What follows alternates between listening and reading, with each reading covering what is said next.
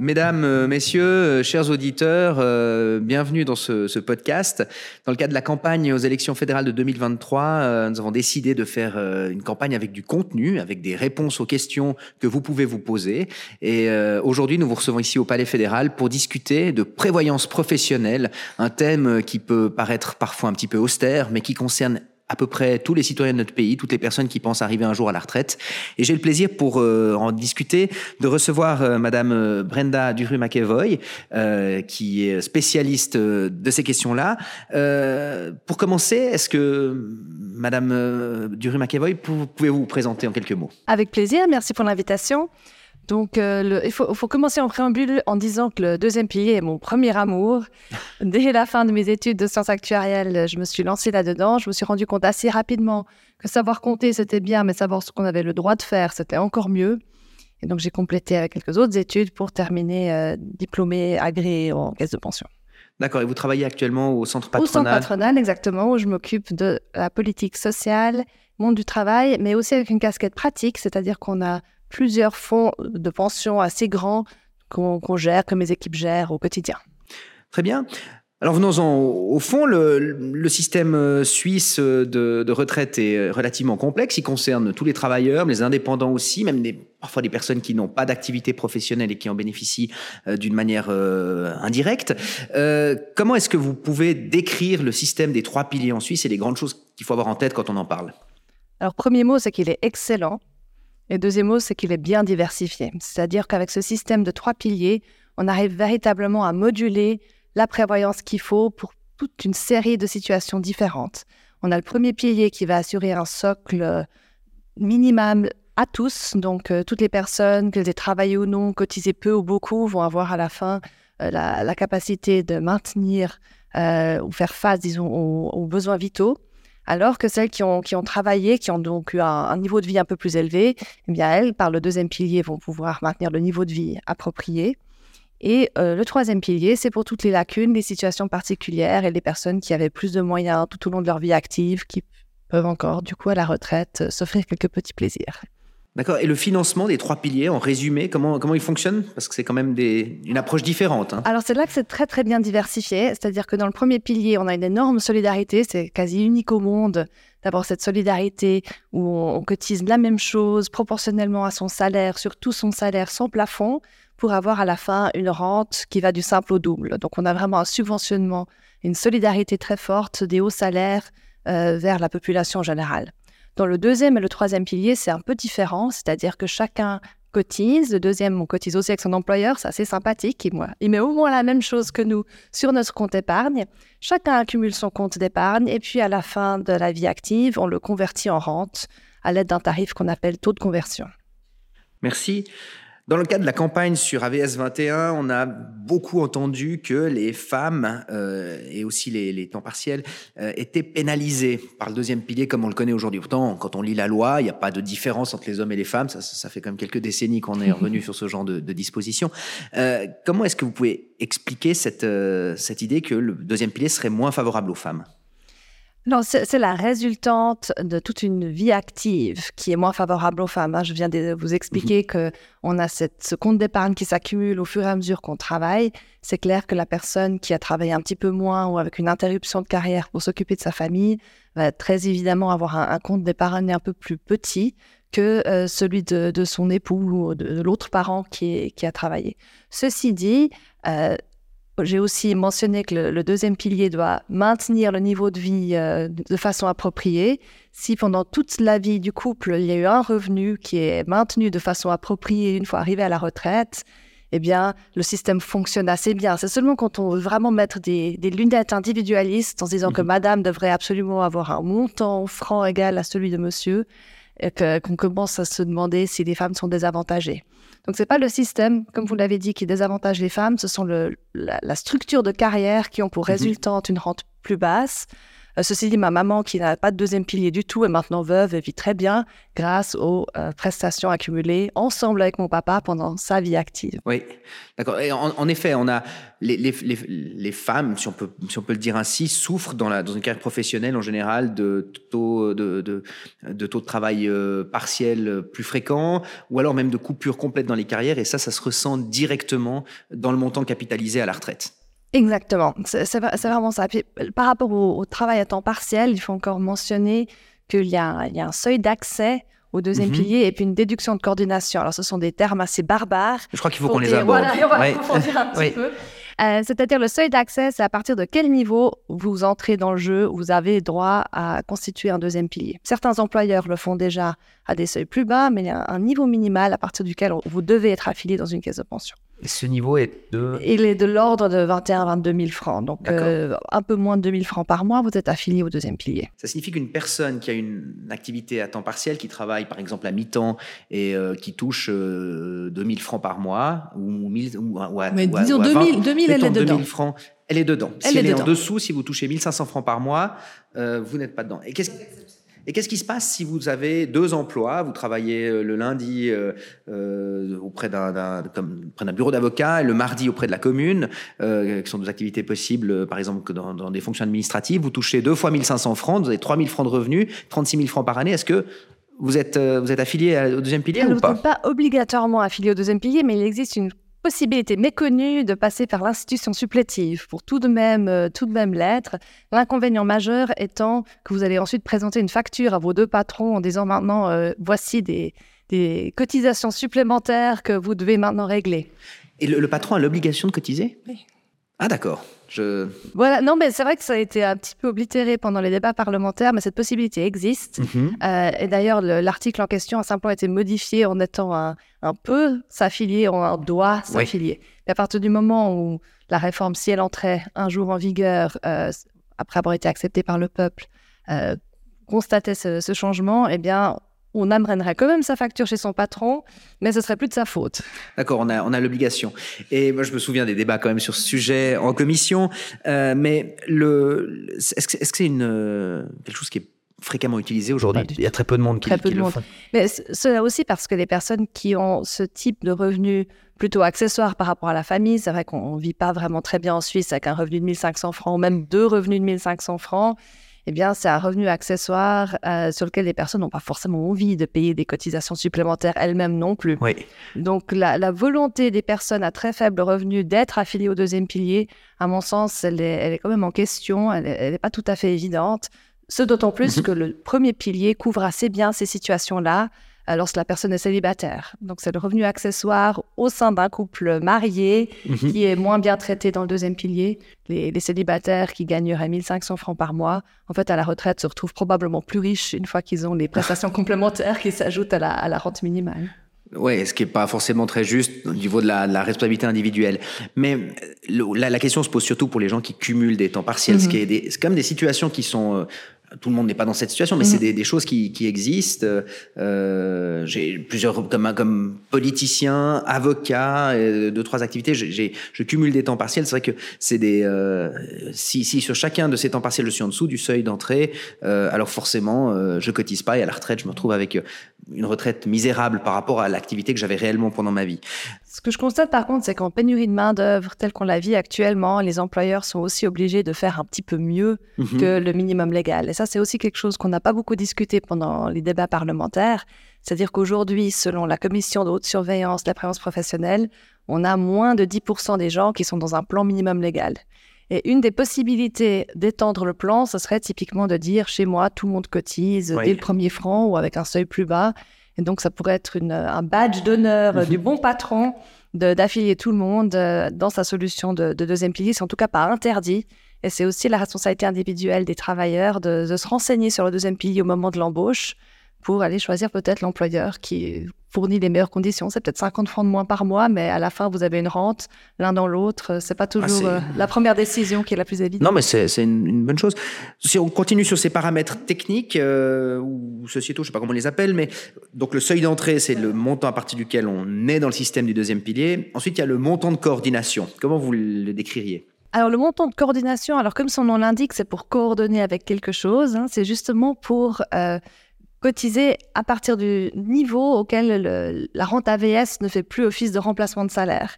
Et donc on parle d'un niveau qui est environ 25-26 000 francs, euh, qui, est déduit du, du salaire euh, cotisant, et puis du coup vous regardez, pardon, du salaire assuré, du coup vous obtenez un salaire cotisant euh, qui est toute votre part de salaire qui est au-delà de la déduction de coordination. Donc d'abord, on regarde, est-ce que vous êtes dans le jeu? Une fois que vous êtes dans le jeu, on calcule sur combien vous allez cotiser. D'accord. En pratique, je gagne euh, 60 000 francs, par Mhm. exemple.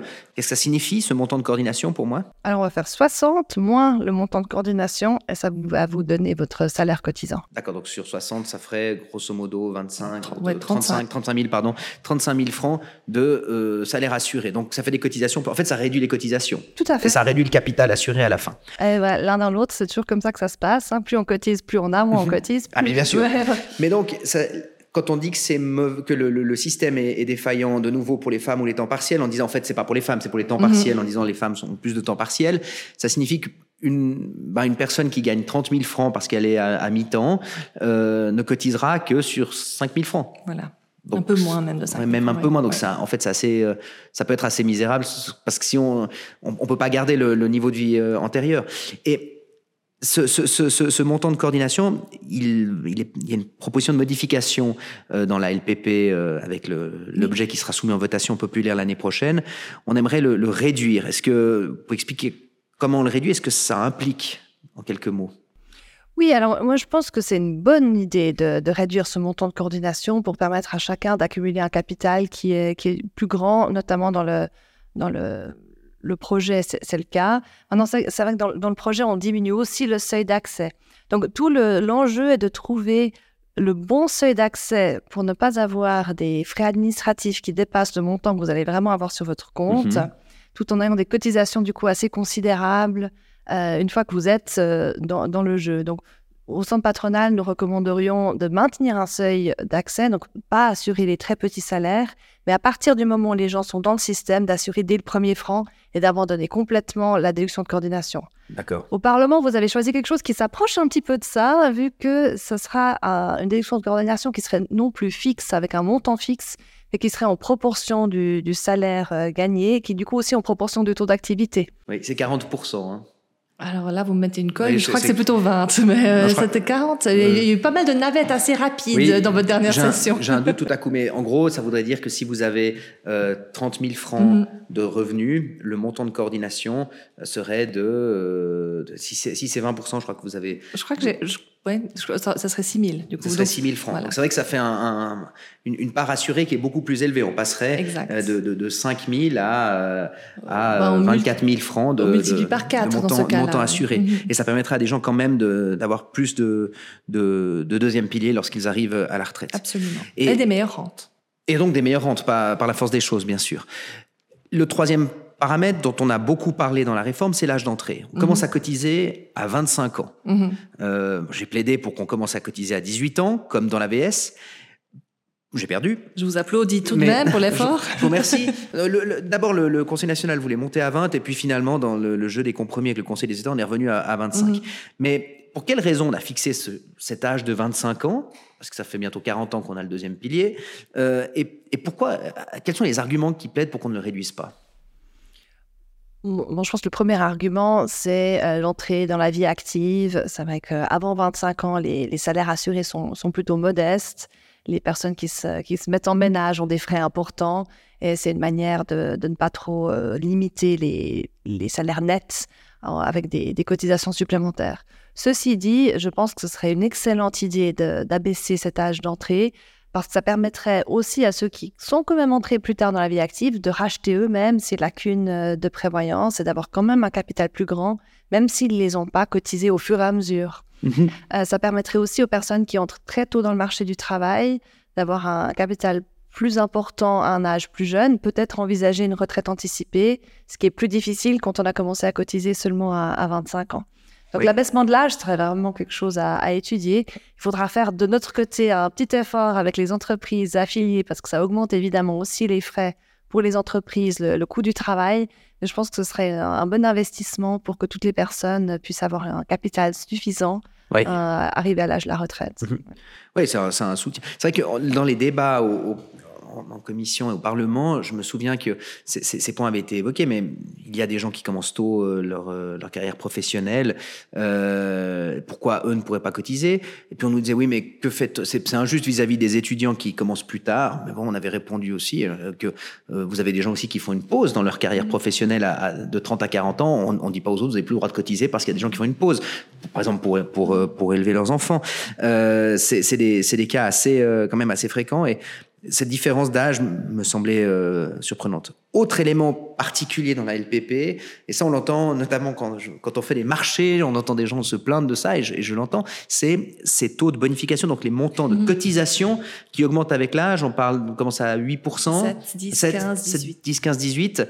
Moitié employé, moitié employeur, toujours, ça c'est la, base. Mhm. Et on nous dit, mais euh, voilà, à partir de 55 ans, euh, je paye, euh, je paye 18% de mon revenu, je deviens beaucoup plus cher pour mon employeur, j'ai de la peine à trouver du travail à cause de ça. Euh, est-ce que qu'est-ce, que vous en pensez Comment on justifie cette, euh, cette croissance des, euh, des, des, des montants de bonification? Alors j'entends aussi souvent cette, euh, cette remarque. Je vais vous répondre en deux temps. Le premier temps, c'est je pense que les salaires des personnes euh, qui sont plus seniors, plus expérimentées sur le monde du travail sont déjà le, point de friction plus grand que forcément les, les, charges salariales qui s'appliquent sur ces salaires plus élevés. Donc accuser la LPP, c'est un peu une victime facile mhm. par rapport à se dire ben, peut-être que mon apogée de carrière était à 45, 50 ans et puis sur la fin de la carrière, j'ai une activité peut-être un peu moins intense, qui sera aussi moins rémunératrice. Et le frein, c'est de retrouver une activité qui payait autant que celle que j'avais dans la fleur de l'âge. Donc, par rapport à ça, c'est un premier point. Par rapport à l'historique, c'est vraiment des raisons historiques. Quand on a introduit euh, la LPP en 1985, il y avait évidemment des gens qui n'avaient pas 25 ans, qui en avaient déjà 45. On a souhaité que ces personnes qui étaient déjà en deuxième moitié de carrière puissent accumuler tout de suite un capital un peu plus grand que si on avait des, cotisations lycées. Mhm. La troisième raison qui est aussi historique, qui est un peu plus technique, c'est lié à l'accumulation des, rentes de retraite dans un système en primauté des prestations. Et puis en primauté des prestations, on accumule chaque année une proportion de rente à la fin. Et puis pour singer ça dans un système de primauté des cotisations, plus on est proche de l'âge de la retraite, moins on va avoir d'intérêts euh, composés qui vont s'appliquer sur l'épargne. Et du coup, plus il faut épargner pour accumuler la même proportion de retraite une, fois, une fois arrivé à terme. Mais bon, cette raison-là est vraiment historique. Je crois qu'on peut plus l'oublier. Oui, parce que. Mais, c'est vraiment, ces raisons historiques. Souvent, on les, on les met dans la loi à un moment donné, et après, c'est très difficile d'en changer. Mais vous parlez, alors je rebondis sur cette euh, dernière remarque, primauté des cotisations, primauté des prestations. Oui. Pour le grand public, c'est des termes assez barbares.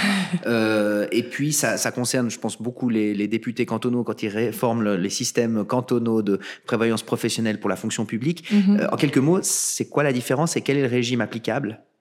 Alors les deux existent encore aujourd'hui, vous avez raison, surtout dans la fonction publique, mais quelques grandes entreprises appliquent encore la primauté des prestations. Dans la primauté des prestations, on va déterminer d'abord combien à combien doit se monter votre rente de retraite? Et après, on se débrouille pour calculer le financement. D'accord. Donc, on va dire, pour chaque année travaillée, vous avez le droit à 1,5% euh, de votre salaire cotisant sous forme de rente différée à l'âge de 65 ans. Mhm. Et par rapport à ça, un actuaire va faire le calcul avec une tabelle en disant bah voilà, euh, cher monsieur, vous allez devoir cotiser 17%, 20%. Euh, malheureusement, pour certains gouvernements cantonaux, c'est un, un, montant ou un pourcentage qui fait que d'augmenter. Alors que dans un système de primauté des cotisations, on va déterminer d'abord les cotisations. On le capital. le capital, on va les créditer au capital épargne. Et arrivé à l'âge terme, c'est là qu'intervient le tarif euh, actuariel pour déterminer quel est le montant de la rente. Donc c'est simplement le, le, raisonnement inverse, mais un franc de rente coûte la même chose quel que soit le système de financement. D'accord.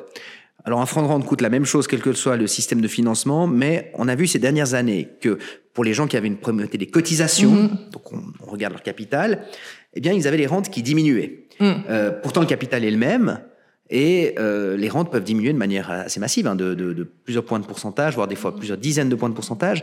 Euh, comment est-ce qu'on peut expliquer cette diminution des, des rentes? Alors, la diminution des rentes, euh, elle n'est pas effective. Une rente qui est déjà en cours va rester euh, garantie au montant qu'elle avait dès le départ à la retraite.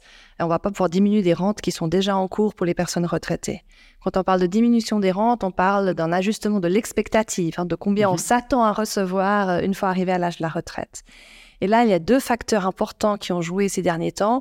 Premièrement, c'est l'environnement de taux bas. Alors, je ne sais pas si on peut dire Dieu merci, les taux remontent, mais, euh, pour ça, oui. Mais pour ce, pour ce, ce domaine précis, on, est content d'avoir de nouveau des, des taux qui, qui, viennent en territoire positif. Donc, quand on a des taux bas, on a très évidemment des, des rendements du capital qui sont plus bas. Et donc, euh, on doit mettre plus de côté, avoir un capital plus conséquent pour assurer la même rente. Oui. C'est l'effet des intérêts. Et l'autre, euh, l'autre effet, c'est l'effet de la longévité. On a la, la grande chance, surtout dans notre pays, de, bénéficier d'un excellent système de santé qui, a, qui, a, son prix, mais qui a pour effet de nous permettre de vivre sereinement jusqu'à un âge de plus en plus avancé. Mhm. Et donc, on a, comme si vous avez un cake, et eh ben, votre cake, vous allez devoir en couper plus de tranches parce qu'il va devoir durer plus longtemps, étant donné que votre, votre espérance de vie restante à 65 ans, aujourd'hui, elle est de l'ordre de, de, 20 ans pour un homme, 23 ans pour une femme. Donc, euh, plus de tranches que le nombre qui était prévu en 85. D'accord. La part des capitaux, vous, parliez des, taux euh, sur euh, l'augmentation des taux et son effet positif sur les rentes. Euh, sur une, rente de 100 ou sur un capital de 100, quelle est la part qui vient des cotisations de l'employé, de l'employeur et la part qui vient des marchés des capitaux? Alors ça, ça va vraiment dépendre de la stratégie de votre caisse dans laquelle vous êtes affilié. On, parle de tiers cotisants, ce qui, ce qui, me fait toujours rire parce que c'est le tiers en tant que personne tierce, mais ça donne aussi à peu près le tiers. Euh, D'accord. Comme, euh, voilà, comme moyen mnémotechnique, c'est pas mal. Euh, donc, on a les, les cotisants, mais ça dépend vraiment de la structure de la caisse. On peut avoir des caisses qui ont décidé de maintenir des, des, taux de conversion, donc le tarif pour transformer le capital en rente, qui sont très généreux et pour cela, une bonne partie des rendements effectués sur le marché des capitaux vont être utilisés pour pouvoir financer euh, ces rentes élevées. Et donc, la part qui sera créditée sur votre capital en tant que personne active va être un taux d'intérêt qui va être euh, bas, voire très bas. Dans une caisse qui aurait choisi d'avoir un taux de conversion qui correspond plus aux réalités économiques et biométriques, bien là, vous pourriez, dans un cas où votre, le même capital, les mêmes, les mêmes cotisations d'épargne sont créditées d'un intérêt beaucoup plus fort parce que les rendements que vous faites sur votre capital vous sont crédités plutôt que d'être mhm. utilisés pour financer les rentes de vos aînés. Et à, ce moment-là, la part des intérêts serait beaucoup plus grande sur, euh, sur votre capital à l'âge terme. Donc ça dépend vraiment aujourd'hui et de manière croissante de quelle est la stratégie qui a été choisie par la caisse de pension. D'accord. Alors globalement, on voit que les rentes ont diminué à cause de marchés financiers qui sont moins mhm. productifs, d'une part, et de taux qui sont plus bas, et d'autre part, euh, en raison de l'allongement de l'espérance de vie.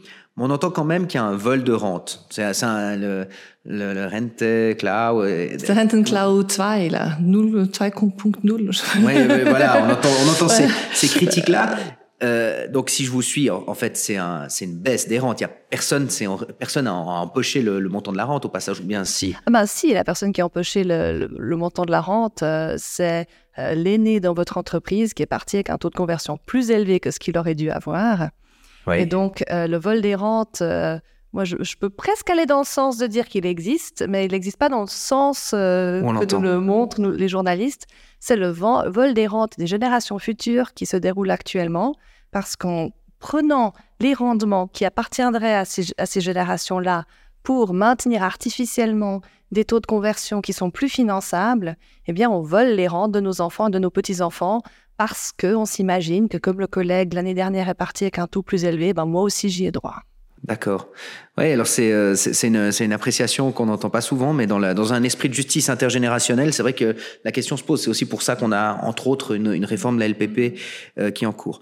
Mais bon, euh, comme citoyen, je peux pas changer le, la loi, comme, comme, parlementaire un peu plus, quand bien même je ne suis qu'une voix sur euh, beaucoup d'autres.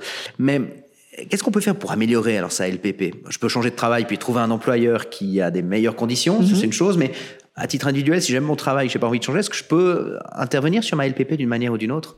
Le plus souvent, oui. Je pense que le premier, la première étape, c'est vraiment de prendre son certificat de prévoyance. Donc, c'est un document qu'on reçoit chaque année et puis de bien l'étudier.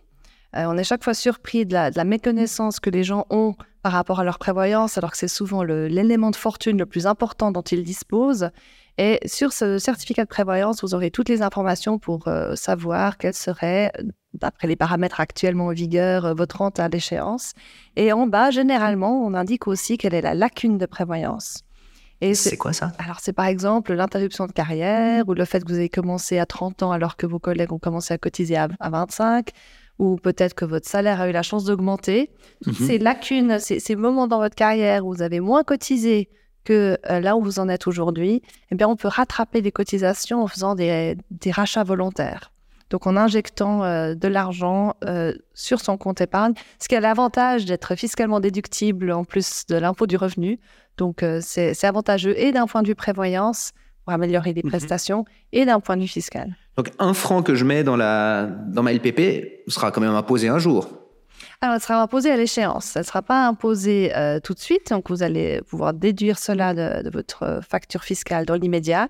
Et une fois arrivé à la retraite, se transformera, ce franc se mhm. transformera en rente et vous serez imposé à ce moment-là sur les, prestations euh, de rente que vous mhm. percevez à la retraite. Sur les revenus. Et si je retire le capital, l'imposition, parce qu'on a ce choix, il y a hein, aussi, capital ou la il y a aussi la possibilité de retirer le capital. Là, il y a aussi une imposition et qui se fait séparément des autres revenus à un taux plus favorable. D'accord. Euh, D'ailleurs, qui est une certaine concurrence intercantonale sur ce domaine-là. Je crois que les Vaudois, nous venons de passer euh, devant les Valaisans ah, vous félicite. En réduisant, c'est un, des rares impôts qu'on réussit à réduire dans le canton de Vaud, c'est pas mhm. souvent. Et, donc, euh, cette concurrence, c'est comme assez vive entre les cantons pour, euh, pour avoir la manne des, retraités qui partent en capital. D'accord. Euh, à ce sujet, vous recommandez aux gens de prendre la rente ou le capital? C'est vraiment une ouais, c'est vraiment une décision très très individuelle ça dépend évidemment pas que de votre caisse de pension, mais aussi de vos autres éléments de patrimoine. Euh, si vous avez peut-être euh, une hypothèque un peu élevée, ça pourrait valoir la peine de l'amortir quelque peu euh, au vu des, revenus qui vont être plus bas à la retraite. si vous avez des, survivants, je ne sais pas, une épouse beaucoup plus jeune, quelques enfants encore aux études, même là, ça pourrait valoir plutôt la peine de, prendre la rente. Donc, c'est vraiment une analyse au cas par cas. Il n'y a pas de, de mhm. règles dans l'absolu. Bien évidemment, si vous êtes dans une caisse avec un taux de conversion très, très, très élevé, eh bien là, ça vaut la peine de prendre la rente parce que si vous partez en rente, la caisse doit elle-même financer la perte qu'elle fait pour vous octroyer cette rente. Donc le tarif peut être une raison aussi de, choisir la rente. D'accord. Il, y, a des gens qu'on peut consulter pour demander leur point de vue euh, si on a, si on n'est pas spécialiste. Oui, alors on peut consulter des gens. là, j'ouvre une parenthèse, mais c'est que c'est pas forcément évident de trouver des personnes vraiment indépendantes. Hein. Si vous allez consulter un, un courtier, il va peut-être avoir un intérêt qui ne correspond pas immédiatement au vôtre, moi je vous recommanderais de consulter quelqu'un qui vous facture des honoraires. Ouais. Comme ça, son travail est payé et son conseil est peut-être plus euh, avisé. D'accord. Euh, maintenant, en dehors de la rente LPP ou du capital LPP, la, LPP propose aussi une palette de prestations avant l'âge de la retraite, mhm. euh, comme la VS d'ailleurs. mais est-ce que vous pouvez les, énumérer et puis rappeler en quelques mots comment fonctionne le système? Oui, alors c'est vraiment une base constitutionnelle. Hein. Donc on a ce système des trois piliers qui doit couvrir la personne qui est incapable de gagner sa vie, soit en raison d'une invalidité, soit en raison d'un décès, bon c'est assez évident, mais elle peut plus subvenir aux besoins de sa famille, euh, soit en raison de l'âge. Et donc ce sont ces trois cas, ces familles de cas de prévoyance qui sont couvertes et par le premier, par le deuxième pilier, et en quelque sorte par le troisième aussi. Euh, donc, invalidité, ça veut dire euh, vous avez un pépin de santé qui s'avère être un peu plus grave que malheureusement espéré, euh, qui vous empêche de poursuivre votre activité lucrative eh bien, le deuxième pilier va, venir octroyer une rente en supplément de, la rente du, premier pilier pour vous permettre, dans l'idéal, de maintenir euh, le niveau de vie approprié. La rente du premier pilier, donc c'est l'AI. Exactement. Qui va s'additionner, auquel va s'additionner une rente de deuxième pilier. Voilà. Si c'est un cas par accident, le, calcul est un petit peu différent parce qu'il va y avoir une rente LA qui pourrait s'ajouter aussi et mhm. une coordination sera faite.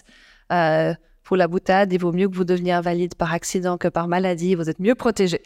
D'accord. Ben, espérons que ça n'arrive pas. Euh, le deuxième cas, j'espère qu'il n'arrive pas non plus, c'est-à-dire le, décès, euh, en tout cas l'âge actif. Donc, euh, en cas de décès, les personnes qui, qui sont soutien de famille, eh bien, elles vont avoir une, une rente qui sera octroyée aux, conjoints survivants, dans certains cas aussi aux partenaires survivants non mariés. ça va être octroyé aussi aux orphelins, aux orphelins jusqu'à l'âge de 18 ans, 25 s'ils sont aux études. Donc, euh, c'est aussi une prestation qui s'ajoute aux prestations de, de l'AVS, dans le sens S de l'AVS, hein, Mhm. l'assurance vieillesse et survivant, et qui va euh, permettre à la famille de, voilà, de, de souffrir un deuil sans souffrir trop de catastrophes Ouais, financières. C'est déjà une des, des situations compliquées. Vous parlez du conjoint survivant. Il faut faire une démarche spéciale pour que le conjoint survivant puisse bénéficier de la LPP ou Alors, la démarche la plus simple, c'est de vous marier. D'accord. Oui. Si vous vous mariez, votre situation est légalement Oui. beaucoup plus claire que si vous ne vous mariez pas. Euh, mais c'est vrai que maintenant, le, le deuxième pilier, donc la LPP, donne aux caisses la possibilité de prévoir des prestations de survivants aussi aux couples non mariés. Mais il faut vraiment, je, je pense qu'il faut vraiment marteler ce, ce point, c'est que vous avez beau être euh, annoncé en bonne et due forme par votre concubin su- à, son, à sa prévalence professionnelle, euh, si vous vous séparez, vous bénéficiez pas de, Mhm. de la prévoyance qu'il a accumulée ou qu'elle a accumulée. Et puis, s'il change d'avis, eh ben, euh, d'un coup de crayon, il vous trace aussi. Et il a même pas à vous, à vous le dire. Et il n'a même pas à vous le dire. Non, absolument pas. Donc, euh, mon conseil, mon conseil se mariez-vous. ouais.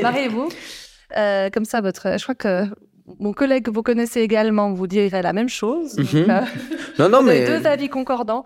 Mariez-vous, c'est le plus simple, mais il y a possibilité quand même de, de protéger un partenaire non marié au Parce sein que de la si LPP. si on veut pas se marier pour diverses raisons, dans ce cas-là, il faut quand même faire l'effort de, faut s'assurer que son conjoint a passé un coup de fil ou écrit plutôt une lettre à sa, à sa LPP, enfin sa caisse de prévoyance. Pour, Alors, il y a euh, des restrictions réglementaires, donc il faut vraiment respecter la forme euh, requise par le règlement pour vraiment que ce soit valable. Euh, mais la caisse de pension est tout à fait apte à renseigner sur les démarches nécessaires. Merci.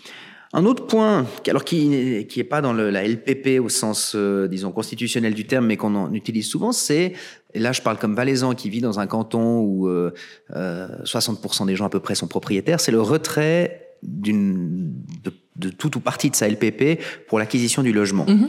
Euh, Est-ce que ça fonctionne? Et quelles sont les conditions? Quelques mots. Oui, alors ça fonctionne, euh, ça fonctionne plutôt bien. Je pense que du point de vue du système, c'est vraiment un des éléments qui réussit à convaincre les, les personnes d'accorder leur confiance au système. C'est la preuve que c'est vos sous quand vous avez le droit de les retirer. Mhm. Donc, euh, donc par rapport à ça, c'est une excellente opportunité. Euh, il y a quelques restrictions maintenant sur la part qui peut être amenée en financement depuis euh, votre prévalence professionnelle. Vous n'allez pas pouvoir amener tous vos fonds propres seulement avec votre prévalence professionnelle. Vous allez devoir aussi amener des fonds propres euh, par Mhm. ailleurs hein, pour les compléter. Euh, mais vous pouvez soit retirer véritablement votre capital pour constituer une part de vos fonds propres, tout en sachant qu'à la- l'échéance, vous aurez des, prestations plus basses, dans certaines caisses aussi des prestations de risque, donc en validité d'essai plus basse. Et l'autre possibilité, c'est de mettre en gage son, son avoir. Là, certaines banques sont, sont d'accord d'augmenter le, le taux d'avance si vous mettez en gage votre euh, prévoyance professionnelle, ce qui euh, a pour avantage de ne pas diminuer les prestations de, de risque, quand elles sont calculées en Mhm. fonction de- du capital, de ne pas diminuer non plus votre, euh, votre rente de retraite, de ne pas déclencher euh, des impôts, parce que quand vous retirez de l'argent de votre caisse de pension, eh bien vous allez être imposé dessus. Donc il y a quelques avantages aussi à passer par une mise en gage plutôt que de passer par euh, véritablement un retrait. Ah, j'ignorais cette, cette formule, mais c'est vrai qu'elle a, elle a pas mal d'avantages. Ça me fait rebondir sur la question du troisième pilier, parce qu'on en a, on en a très peu parlé. On en parle d'ailleurs beaucoup moins du troisième pilier, quand bien même il a beaucoup de signification, notamment pour les indépendants. Euh, le, le- qu'est-ce que, est-ce que le troisième pilier peut servir aussi pour l'acquisition euh, du logement, notamment pour faire de l'amortissement indirect Euh, Aussi, oui, donc- tout à fait. Est-ce que vous pouvez exposer ça en quelques, quelques mots, comment ça fonctionne? Oui, alors c'est-à-dire que le, le troisième pilier fonctionne de manière assez proche du, du deuxième pilier, mais avec quelques restrictions en moins. Donc vous pouvez retirer euh, l'intégralité de votre troisième pilier. Euh, ça constitue une partie de vos fonds propres au moment de l'acquisition. Ensuite, on peut s'imaginer qu'en tant que jeune propriétaire, on ait pas mal d'autres frais et que l'amortissement s'ajoutant en plus à la contribution euh, à son troisième pilier grève trop le budget. Et on peut justement superposer ces deux dépenses, si on veut bien, en disant que plutôt que d'amortir en réduisant la dette auprès de la banque, j'amortis en contribuant sur un troisième pilier. La banque va souvent exiger que ce troisième pilier soit, soit chez elle, donc un Mhm. troisième pilier bancaire. Et puis, à intervalles réguliers euh, ou à l'échéance, vous pourrez euh, vider votre troisième pilier pour amortir la dette par, par escalier Mhm. plutôt que de l'amortir graduellement euh, avec vos mensualités hypothécaires. Voilà. Et le résultat, c'est que vous avez à la retraite un loyer plus faible. Et donc, quand on sait que le, loyer représente grosso modo un tiers des, des, charges, ça devrait être le cas, euh, vous, en fait, ça augmente de facto votre revenu disponible. Donc, c'est quasiment une espèce de quatrième pilier, cet, euh, cet encouragement à la propriété du logement. Oui, c'est vrai. Maintenant, si vous arrivez et à amortir euh, et par ailleurs à contribuer à votre troisième pilier, l'avantage d'un amortissement indirect est un petit peu moins, moins évident. Euh, parce que là, vous pouvez véritablement choisir le produit troisième pilier qui vous correspond, avec évidemment d'autres possibilités d'agencement que si c'est celui qui vous est dicté par votre banque. Mais par rapport à la tenue du budget, je trouve que c'est une excellente possibilité. Je vous remercie. On arrive gentiment à la fin de cette, euh, de cette euh, discussion. Euh, dernière question. Si vous avez un conseil général à donner aux, gens qui sont, qui sont soit indépendants, soit, soit salariés, mais qui se posent peut-être des questions sur leur prévoyance professionnelle, qu'est-ce qu'ils qu'est-ce qu'ils doivent faire Qu'est-ce qu'ils doivent regarder Quel est le conseil que vous leur donneriez? Alors, je pense qu'il faut vraiment regarder cette fiche d'assurance. Hein. Le certificat de prévoyance, c'est le, le B à bas, c'est là que vous aurez toutes les informations. Ensuite, si vous avez le courage, vous pouvez lire votre règlement de prévoyance. Ça risque d'être un petit peu plus croustillant, mais c'est une possibilité. Et surtout, regardez ce, certificat et s'intéresser aux, montants qui sont dessus. Le capital pour une personne active est toujours garanti, donc il ne va pas pouvoir être diminué, sauf dans quelques très très rares exceptions. Euh, par contre, on peut se poser des questions sur le montant des rentes, pas prendre pour acquis le montant des rentes qui sont des estimations euh, parfois plusieurs décennies à l'avance de combien vous, vous obtiendriez si, euh, si aucun des paramètres ne changeait. S'intéresser au capital, regarder combien vous pouvez mhm. rajouter pour euh, faire un budget un peu par avance, autour de la cinquantaine, c'est une, une, bonne idée. D'accord, mais alors à 40 ans, si je regarde, il ne faut pas que je me dise la rente qui m'annonce, c'est ce que je vais toucher ah, ça, vous 65 ça vous donne une idée. Mais, c'est vrai que c'est de là que vient un peu cette idée que les vols, le vol des rentes ou les rentes sont en train de mhm. diminuer. C'est pas que les rentes sont en train de diminuer, c'est simplement que l'évolution du temps, l'évolution des paramètres fait que les conditions sont un petit peu différentes quand vous prendrez, votre retraite. Si vous tentez vous prenez votre retraite, je sais pas, vous voyez danser. J'arrivais juste là. Hein. Mais non, je pensais plutôt que vous allez travailler jusqu'à 70 ans ou 80 ans de, de votre Faudra bien, oui. Mais non. non, non, même. J'ai Monsieur Maillard en face de moi. Non, non, non, non, ouais. Euh, mais voilà, donc, donc cette, possibilité de, de travailler euh, plus longtemps, on verra ce qu'elle sera, mais les paramètres vont évoluer d'ici là. Et je pense que c'est plus raisonnable de se consacrer à son capital, à accumuler correctement un capital, à regarder l'intérêt qui est crédité sur le capital et puis considérer la rente comme une estimation. Eh bien, euh, Madame Duru-McEvoy, je vous remercie mille fois pour votre euh, participation à cette discussion. Et euh, je pense qu'on peut, on peut vous, vous envoyer des, des, questions si on en a. Si j'en si reçois, je vous, les, je vous, les, transmettrai. Et je retiens aussi qu'il faut peut-être voir des spécialistes qu'on rémunère si on veut avoir une, une opinion objective sur euh, ce qu'on peut faire en matière de prévoyance. Je vous remercie de votre participation. Je remercie toutes les personnes qui ont pris le temps d'écouter ce podcast. Et je vous souhaite une excellente journée. Merci, pareillement.